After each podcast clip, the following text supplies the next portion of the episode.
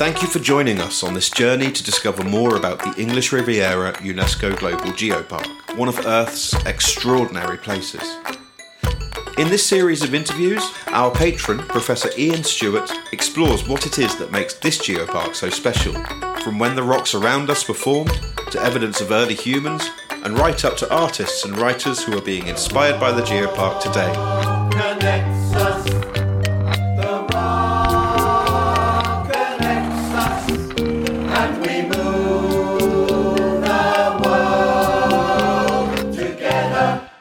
So, welcome everyone to the, the latest video cast for the English Riviera UNESCO Global Geopark. And, and a lot of our webcasts so far have been really around the, the landscape, the rocks of the geopark. But, uh, but today's one's a little bit different because what we're looking at is the inspiration of the rocks and landscape for cultural outlets of, of various sorts. And to talk us through those, we've got a, a mix of, of of cultural artistic backgrounds that are flourishing on that uh, on the Torbay coast.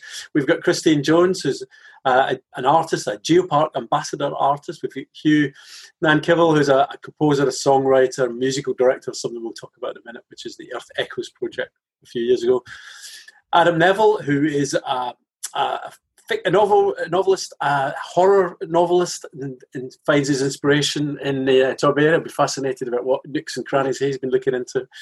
Uh, and then we've got Becky Nuthall, another ambassador artist and involved with Torbay culture. And then finally, uh, Nathalie Palin, who's a creative director for Torbay's Culture's Great Place. And, um, and so I, I'm going to get to, I think, uh, where this inspiration for you uh, I, the different outlets come from. But I'd like to take us back a little bit, particularly to to for Hugh and Nathalie to the Earth Echoes project, which was my um, first um, kind of experience really with the creative outlet of the geopark. Being a geologist, I think of them in that scientific technical realm, which was fantastic. Hugh, you were well, both of you, but Hugh, maybe you could start us off. Uh, tell us a little bit about that Earth Echoes project and the legacy of that.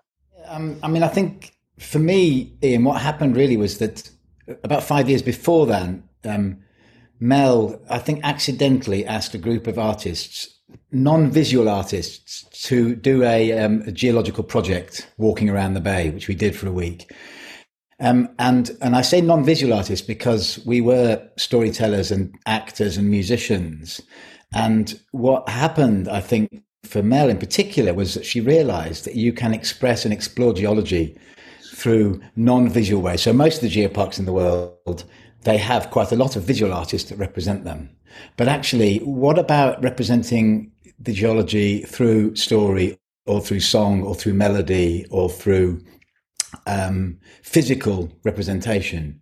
And so we've kind of we developed that for quite a long time. And then I had the great real pleasure of going with Mel to the Geopark conference in in Japan, and then in Canada. And when we went to Canada, we took some young people with us, um, and we really we we really kind of shared how we've been looking at how you can make geology into music, um, and and then we were, were awarded the to host the conference in 2016 here in the Bay, and then we spent um, a whole more than a year developing working with young people, a kind of story about our geology, our kind of um, the culture that we have, as well as um, a whole set of global geological elements that are kind of coming out, like, for instance, you know, the whole thing about the Anthropocene, the kind of geological era we're approaching. Mm. And what that meant was that we worked with mainly young people, but actually young people in div- devising the project, but also quite a lot of older people in terms of the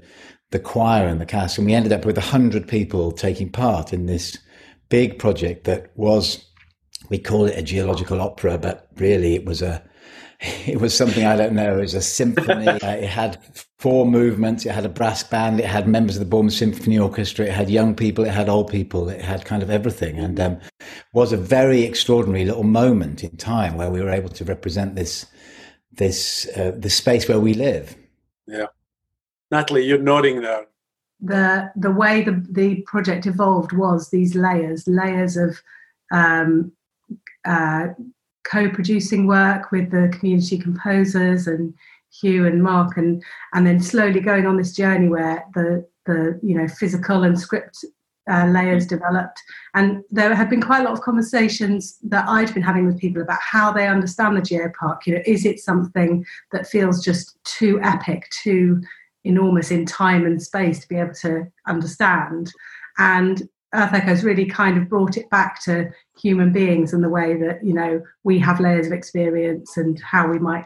There was quite a lot of uh, making those comparisons between individuals and communities, and then this kind of you know Im- Im- immense kind of story and landscape. So it did feel like a really particular journey, and yeah. I think it was really, and it really galvanized people. You know, the the level of closeness in that company was really quite special, and I think that's been a legacy that's really pulled through in terms of the relationship between the geopark and performance-based work and connecting with the community, which like now feels kind of even more you know, it feels really relevant now. Yeah.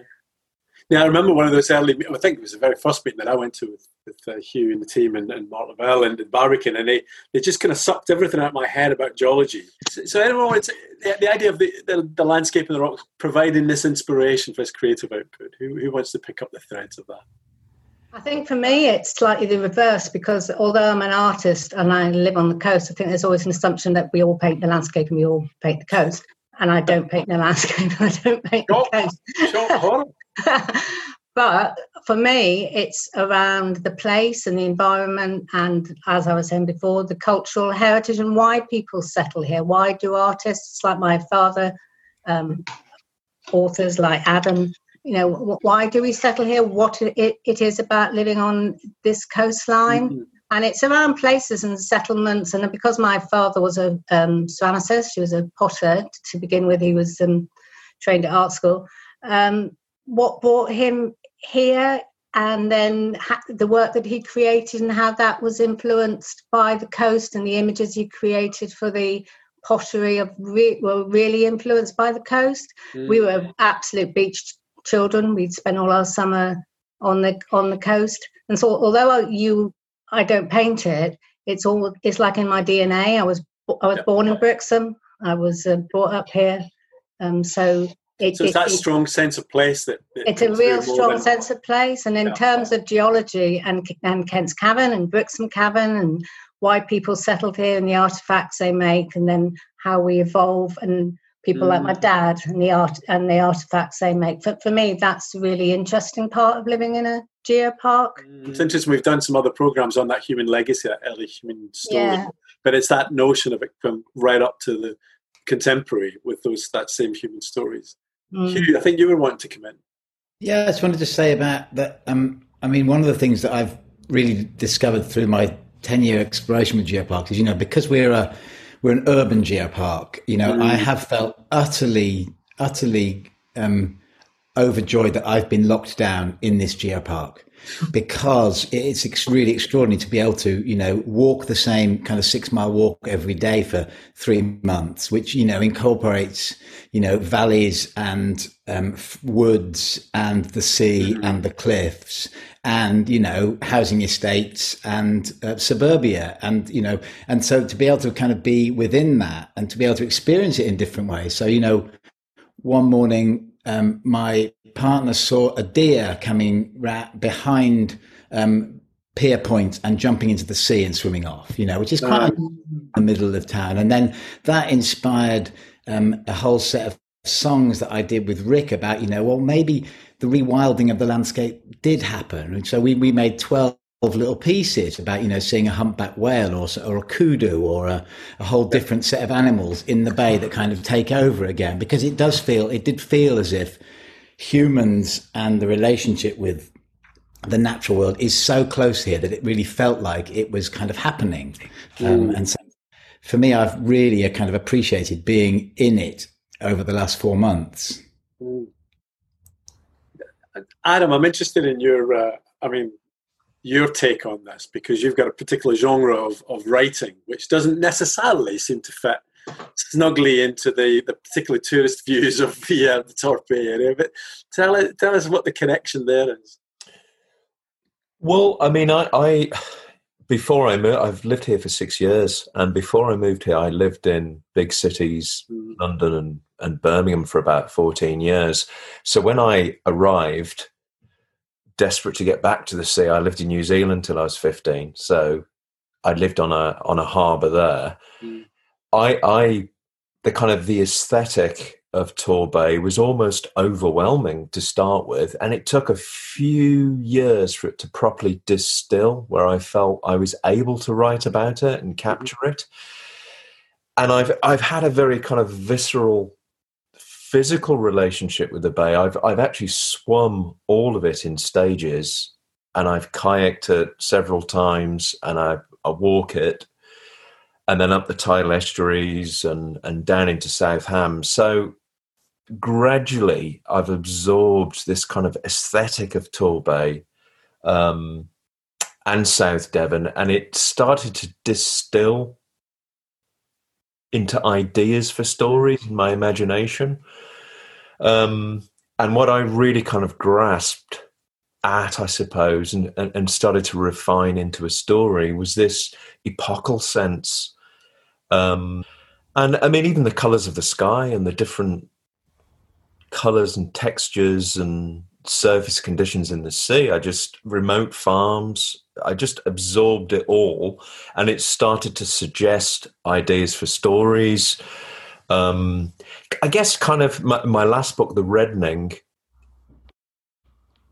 is a sort of folk and cosmic horror novel. So, with horror, for horror to to to really work and be affecting, it's not just about scaring readers um, or viewers if it's a film. You want to get something of a sublime, of terror into it. So it, it's about awe, it's about wonder, it's about fear as well. Um, and it's that very sublime quality that that I've kind of extracted from living here and, and, and exploring, being in the water and on the water, and walking the coast path kind of continually. Um, and it did develop into this story um, about prehistory, about something sub super normal being buried, about a kind of a legacy of folklore and folk magic, um, the pre-Christian and the prehistoric. All all of these things I brought into a story, and I, I, the day the penny actually dropped and i decided to start writing this book and it was in it was in late 2017 i went on the tour in kent's cavern which you know really is a kind of awe-inspiring environment that, that you know you, you can't really comprehend mm. the age of the earth uh, when you're in a, a situation like that and where early modern humans had lived with these when they were fourth in the food chain, behind scimitar cats and giant hyenas and lions and bears, and they all lived in the same caves together. And there was one point where the guide turns the light out, yeah. and you're in absolute darkness, sensory deprivation. And at one point, they play the sound of an African hyena. Okay. And in that cave and in that darkness and that awful kind of bestial sound, this penny just dropped, and I thought, I'm in. I've I've got my story um, about a, a you know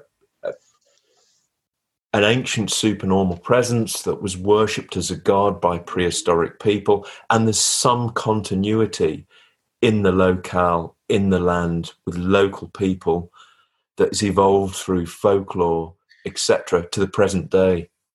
It's interesting that because I mean, for geologists, although we would never admit it, that sense of rocks being a portal back in time is an absolutely visceral part of the training of a geologist. So one of the weird things is if a if, if any geologists almost around the world to be honest, but certainly across Europe came down to this area, they would kind of see this these rocks in the same way. They would be transported back 250 million years to particular. They would they'd be able to imagine that environment and and and yet the thing that carries them there is very familiar objects that everyone else would kind of walk past. And so we would never quite get that artistic uh, about it. It would be very kind of technical, but the sense of time, the enormity of time, and the enormity of kind of scale you know, the changes in the planet.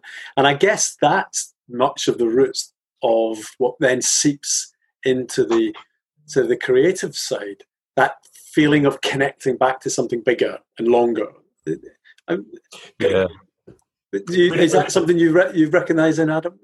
Yeah, I mean, it, it was just it really opened my imagination because I'd been in kind of urban environments which which lend themselves to the to the gothic or contemporary settings, and then to suddenly be here, where you get this very real sense of the age of the earth. I mean, the mm-hmm. parts of Torbay were uh, desert south of the equator, and then yeah, mad, and then beyond Brixham um, it reminds me of Scotland and the South Island of New Zealand, and mm-hmm. just within a few miles, the, oh, the you go from the subtropical where it's very soft and lush. I mean, there's one part I love to kayak from Hope's Nose to Anstey's Cove, and I think there's you can't see any buildings, and I can almost imagine a kind of prehistoric cry, you know, ringing out from the trees, or you would see yeah. some early settlers. You, there are parts where you can look at the bay and places near it. And I wonder if this is what people were looking at 30,000 years ago. Yeah, how, how, similar is the topography and the landscape? Um, so that, there are there just those moments where I, I'm transported and I can imagine, you know, the earth and the area at, at, at a different time. And that's, you know, that's mm very inspiring for for for writing stories and all, yeah. all. I wanted to go to Chrystine because Chrystine, your your work is very overtly geological. I would say, uh. Um, and and I get the feeling they had a kind of almost Damascus type conversion to to geology. That the scales falling away. Uh, tell tell us about that and you, and how it's influenced your work. I think the big thing was being involved with Earth Echoes and making the outfits. So we toured the coastline with a geologist who told us the story and, and what to look for. Uh, and I just found it absolutely fascinating. I, I had absolutely no idea. And um, it, it was just a massive thing for me to to learn all this history. And because I've been in education a long time, I've worked at Brixham College in South Devon. I've always had an inbuilt thing that I want to share. You know, it, education's a wonderful thing, uh, but you've got to engage. You've got to get people to want to learn. Um, and I think that's what I kind of do with my work. So I work mainly with pewter, and I developed a way of colouring pewter. And a big moment for me was when I actually made a piece that reflected the waves and the movement of the water and the sun and the, the, the dappled sunlight on the water. And that was a, a, turning point because I thought I can really use my artwork to get people interested and and my, the big thing is they come into my studio at Cockington and, and especially foreign visitors, and I just love to tell them things to look for, like the upside down mountain where you can stand on it and, and tell them a little bit of the history. And I like to give them some leaflets, some information so they can actually go off and, and go and investigate on their own. Um, but my actual work um, with pictures and jewellery, I try to reflect aspects of the geopark. Uh, but it could be all sorts of things. It could be movement, colours, textures, you know. Um, but I think it's more about wanting people to understand how important it is, mm-hmm. because to me, it's it's more than just somewhere beautiful to live. It, it's really, really important, and the history and the stories behind it all. I just want to share that with everyone and, and get people interested.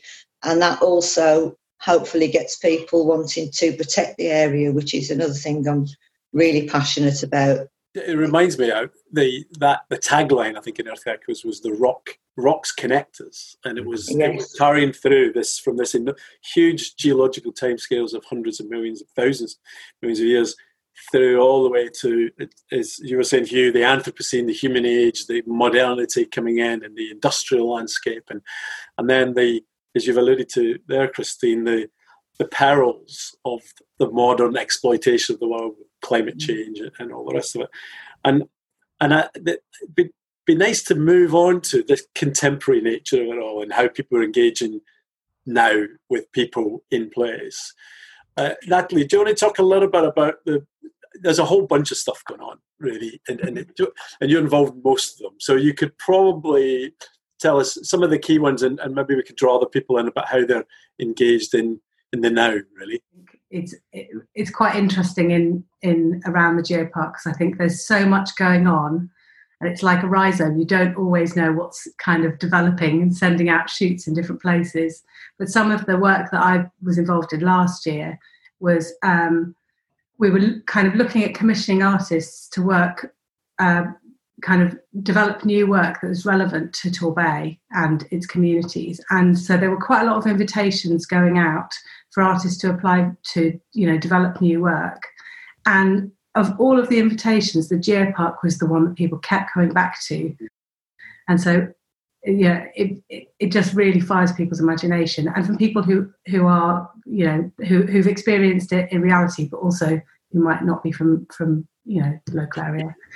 And um, I just in that thought, though, to what extent, because is it just a gimmick in a sense of a way of a twist that it's a geopark in other areas aren't? Or is there something much deeper? I mean, I'm getting the sense that. Yeah, that's a really good question, actually. I think actually um, it's funny how people find their way into it. Um, I think for me, I'm re- I'm really captivated by stories. So whether it's the objects in the quaternary cave collections in Torquay Museum, or whether it's uh, finding out about Kent's Cavern, or whether it's specific stories that we discovered through Earth Echoes, those are the ways that my imagination kind of grasps something. And I think for most of the pieces of work that I've I, that I've got I've got in my mind from last year that are really related, they they had that thing, they had something that grabs them. So um, Sean Harris made this beautiful piece that was kind of trying to bring to life all of the hyenas and scimitar cats and all of the beasts from the case through this kind of like um, reanimation machine, which was basically stop frame animation with these. Um, uh, and we blacked out a, a, a, church so that kind of you went in, and it was experienced in this really particular way. And for him, the stories of um, what he would call the cave hunters and Pengelly and all of his contemporaries. Um, uh, that that's the thing that really captured his imagination, and and for him, he's particularly interested in how that story of the ark and all the way through pulls through to where we are now in terms of rising sea levels. And so he's really looking at kind of time in that kind of long way in terms of maybe the way that for us as humans we're reflecting on you know our place in that time.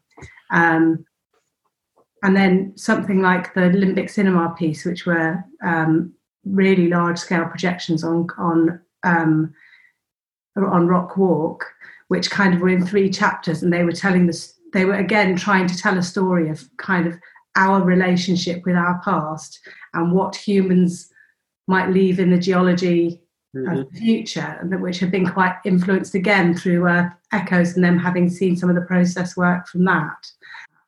And so those stories feel really important. And actually, again, that felt like it was really sitting with the reality of now and climate change and how people are thinking about their custodianship of that in their small way, you know.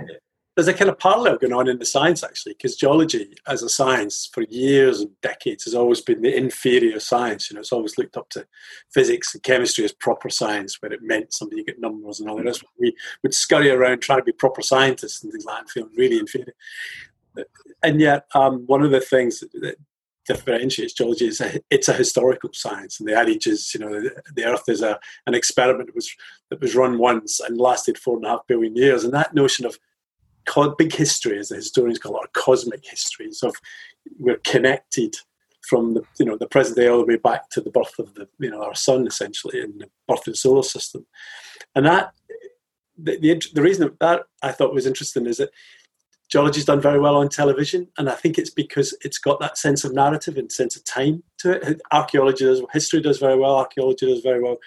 Geology does well. Cosmology, you know, that deep, deep time. Whereas straight physics, normal physics that's not cosmology, and chemistry doesn't. And that, and, and the thing that's coming through here is narrative, I think, and story. Even if it's most explicitly, I guess, with Adam, but I mean, even in the art, it's ways of telling stories. Is, is that what people feel? Feel like is the one of the inspirations, the sense of this this uh, connection to deeper stories? You. I think so. Oh, sorry. I, sorry. Um, I'm go, Chris. I'll bring you in later. One of the things that really inspired me was the stories. And if you go to Paignton beaches and you can see from when it was a desert, and you got like um, pebbles in layers, and yeah. the story of how the it was a desert, and then flash floods would wash everything mm. away and then you get these build-up of pebbles. And it, this is the sort of narrative that you can actually go down to the beaches and see. And for me, that's what it's all about. You can read about things in books or you can research it on the internet, but when you can actually go and touch it and see it and photograph it, that means a lot more to me because that's the kind of learner I am. Mm-hmm. And I think there's a lot of other people who must feel the same way. It's, it's having that personal touch. Mm. Hugh, you were going to come in, I think. I was just going to say, I've I've just finished a little project about w- William Froude, the um, the nautical engineer who did his first the first ever testing tank experiments in in Torquay, just up the road from where I am. And um, and I met uh, one of Chrystine's colleagues at South Devon College, Matt Prowse, who's the head of marine engineering. And what he likes better than anything, and his students struggle with this, is taking them onto the River Dart, where William Froude did some of his experiments. And some of the South Devon colleges looking out over there. And there's nothing he likes better than being in that place. And it's interesting about you were saying about your science, you know, that yeah. him, he needs to be there at it rather than on the computer. And because he lives in this area where he can be, he finds that very extraordinary. I know that, you know, Dartmouth's not exactly in our geopark, but it is that, you know, that very extraordinary thing about, you know, meeting someone who says, yeah, I'm a, a marine engineer. What I like to do is be on the water and where better than here, you know. And so for me, that there is that thing. And just to go back to Adam, you know, is it, you say your story's called The Reddening, Adam? Yes. The... And a red, you know, again, red is so important in this place. You know, we did the first project I think I did with some school kids was called Red Rocks Remain. And then we did the hat, you know, the, another little one was the house that fell into the sea off the red rocks. And then, you know, the red color. And I think that, you know, some people find that you know, whether it's red and becomes literature or whether it's red and becomes music, because usually you'd think it's red and it becomes visual um, is a is a very kind of powerful thing for, for down here. And I know there are red rocks elsewhere, but it really does feel as if the red rocks here have a you know have a kind of story that people are able to tell in lots of different ways. Yeah, my dad would have used terracotta for mm. his um, for his pots and what have you. And and what you're saying about the connection, people connecting. I mean, last year I curated an exhibition called um, Our Place in the Seven Heavens, which was directly about how the moon above the bay and the pull of the tides has shaped our landscape, and for people to think about that in terms of art, but also in poetry. So we asked poets as well to respond to that theme. It was a really good exhibition. It was really, really, really interesting. The the um, the, the artwork, but also the poetry was was fantastic. That that came out of that. Um, and although I say I don't um, paint the landscape, I do write about it. I do write about it in my poetry, and I write about my experience as a child growing up in this in, in this landscape and, and, and what it's like to be a child on, living on the coast and having a father as an artist who was in himself he did paint he was an abstract painter um, and he very much um, his abstract um, works are embedded in, in, in the coastline and the urban coastline which is interesting talking about an urban geopark as well. He very much using using the palette of a um, of of the coastal colours, but bringing them into into ur- urban a- abstract paintings. Um, so yeah, I it it I'm always I suppose because I grew up here and I went to school here, and I also work with that quite um, very vulnerable young people living in the um, in the bay. I'm quite um, sad about the disconnection young people often have with the coast, even um, not going to the beach or not going to the moors and not that lovely connection that we have with the moors and the sea here, how they miss out on that. So I'm, I've sort of slightly on a mission to re-engage young people with their environment, but also to bring people like Nat, you know, in the community into the work that we produce. It's not just about us as artists, is it? Going, it's about bringing people in and saying, please show us your experiences. The, the exhibition I curated was take, take, taken to um, Torbay Hospital and it was exhibited at Torbay Hospital. And then the, uh, the nurses and the doctors there then responded to the pictures and they wrote poetry about the pictures. And that, it was amazing. The poems that came out of that, very much about their shift work, the, what it was like to be traveling home with the moon and how the moon guided them to work yeah. and how it was there. It was fantastic. It's fantastic. It's interesting that, and that's what I'd like to kind of lead us on to. I mean, the, there's a lot of stuff now about the green gym and the blue gym in terms of health, and mental health, and kind of physical health, and. Maybe, maybe from this conversation, it should be the red gym for uh, for for Torbay. But I'm curious about this business about what we would like art and the the geopark as a uh, a mechanism to do in that, in that area. What what can art, particularly participatory art, and I know there's a big push in really making the Torbay and the, the geopark kind of centerpiece of this. What can it do? It kind of feels like it's. um I'm not sure that it's what can art do. It feels mm like we're working. Some of the really fantastic conversations that are coming out of the situation we're in now does seem to be about, uh, uh, you know, artists are part of the community. They're not kind of like existing alongside like another species. That's what we scientists think of you. Let's get an artist in for this, you know. I was going to say the, um, I guess connected to that, it's it's it's one of the bay's um, real assets, and it, it, it might sound silly, but you, I get a real sense here of being on a planet and you don't often get that in urban environments. You that have been reskinned with roads and developments and architecture but there are there are places around here where you get a real sense that you are on a planet that has had a long story.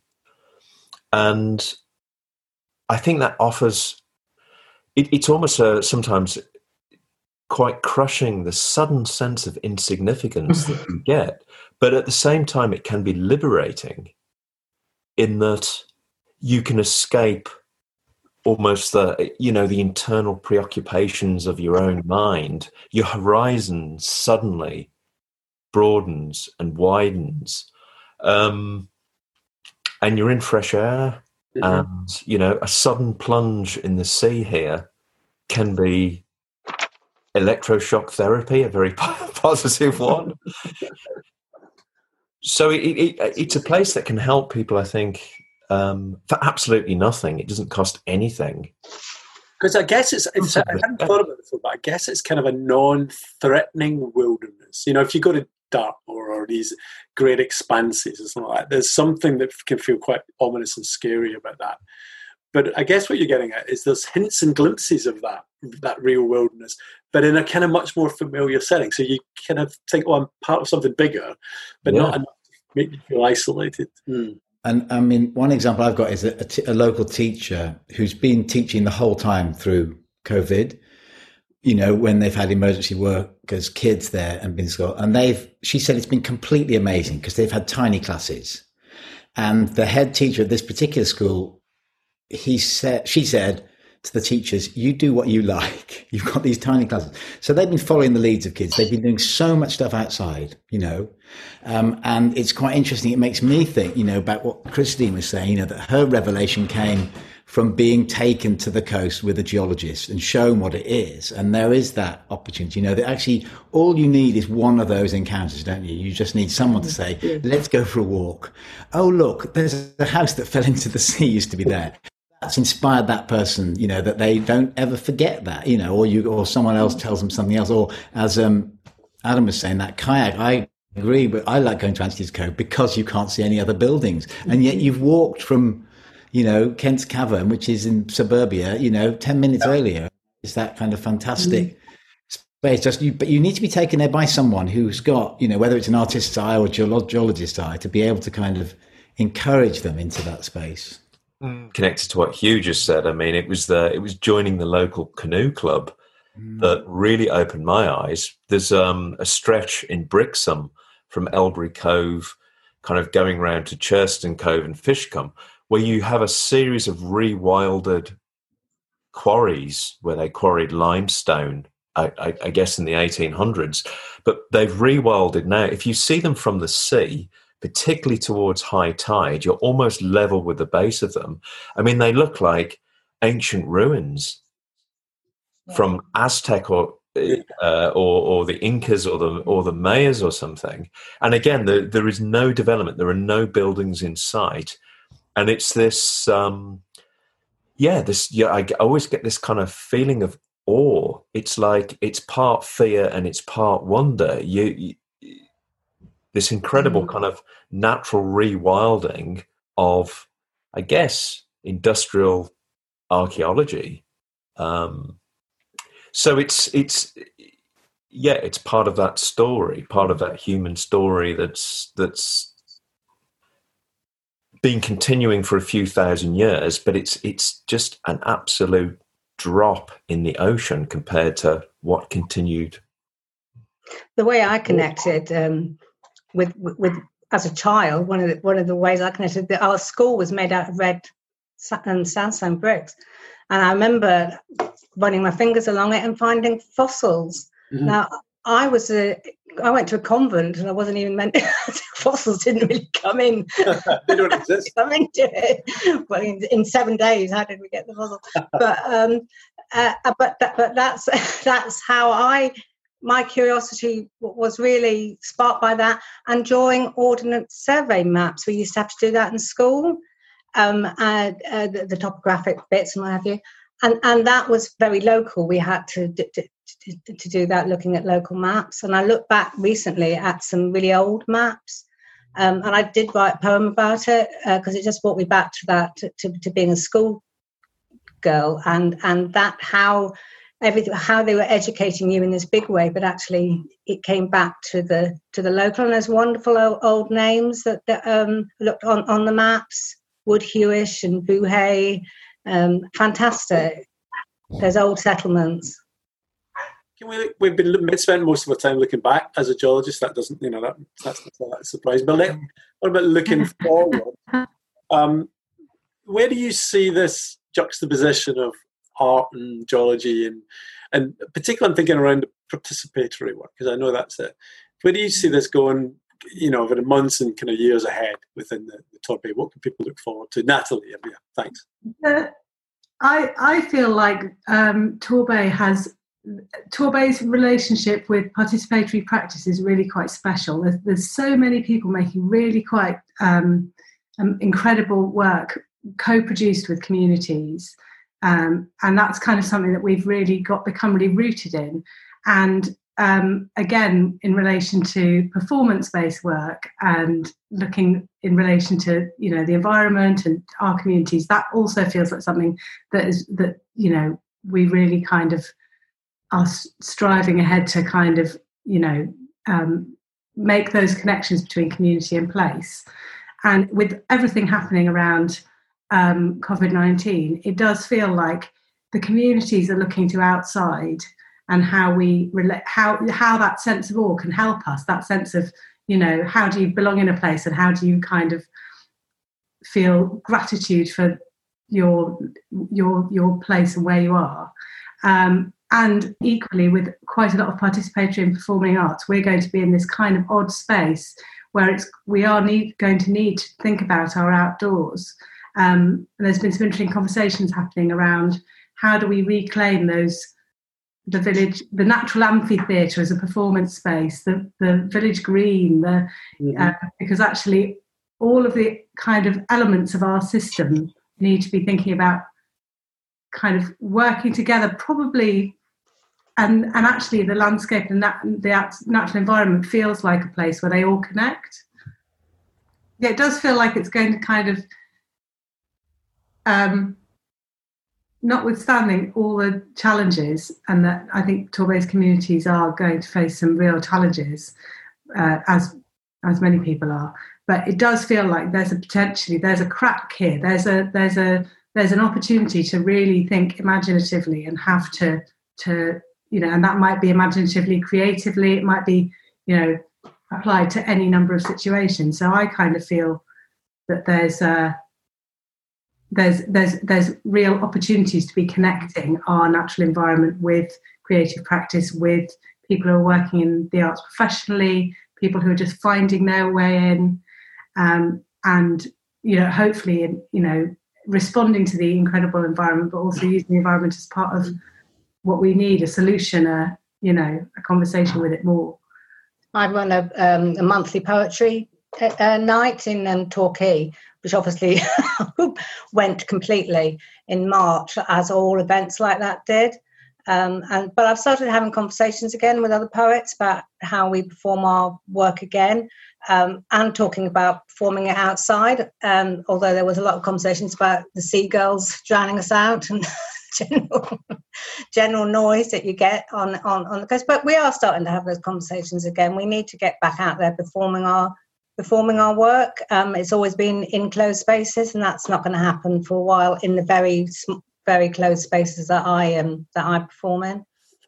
Adam, I was just curious. Writing is quite a solitary process, I suspect, and maybe horror writing even more solitary than, than most. But for you, that perspective, kind of looking forward. Yeah, I mean, I, I, I will continue to be kind of inspired and and stories will come from just living here and exploring. But I mean, one thing that has really surprised me since I've lived here is, I mean, it's not just the natural beauty you have here, um, and such variety. I mean, the woods, the beaches, the coves, the the sea, um, and also the color of the sea sometimes. You you you could be in Greek islands or something, and at other times it can look like a naval battle from the Second World War. It looks like metal, but is is how few people know about Torbay outside of the area. I mean, I always feel like I'm walking on a film set if I go to you know Aldway or I, I glide past the quarries in Brixham or I'm exploring some caves or scrambling over something. I mean, just the amount of assets that the area has, and yet, I I mean, I I didn't know anyone down here really, but when people visit me um, and they see my photographs in social media and so forth, they always say, "Where's that? Is that in England?" You know, and I've taken people on walks; they're just astonished that they're even in the British Isles. So that that filmic, almost cinematic quality that the area has, if that could somehow be projected as as habits are changing now, you know, how many airlines will survive? Will people still be going on holiday abroad? If people are going to have to look domestically for places to visit and have holidays, um, I can't think of many places better than Torbay or, or South Devon. And it's so easy to get to as well. But train links, motorway links, North Devon, spectacular, but it's harder. The efforts people go to to go to Cornwall and sit in traffic jams, they, they glide past Torbay and they'll say to me, Oh, I've seen Torbay on a road sign, but I've never actually visited. So I don't know, collectively, film, music, mm. sculpture, art, um, perhaps we kind of boost the signal and, and, and make it resonate more?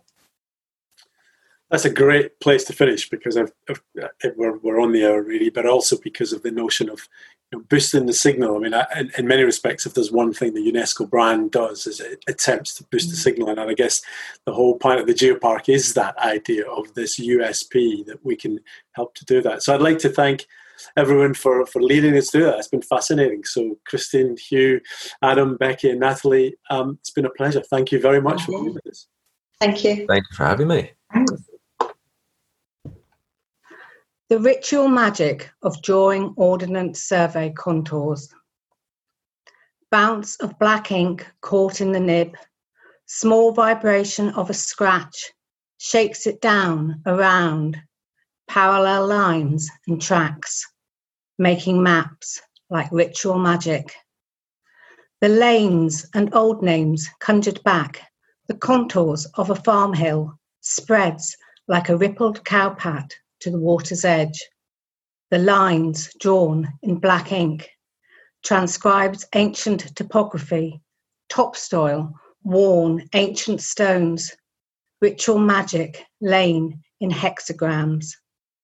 Signs pointing to a colony, Boohay, Hoodown, Wood Hewish, the excavated copper plated old names, some written out to sea, flung from the flicked nib, the bounce rebounding on the coastal boundaries.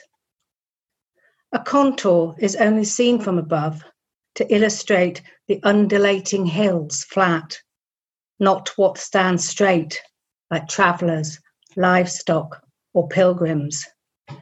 So I catch them back, scratch back their likeness with symbols between the black parallel lines during the ritual magic of drawing Ordnance Survey contours on maps.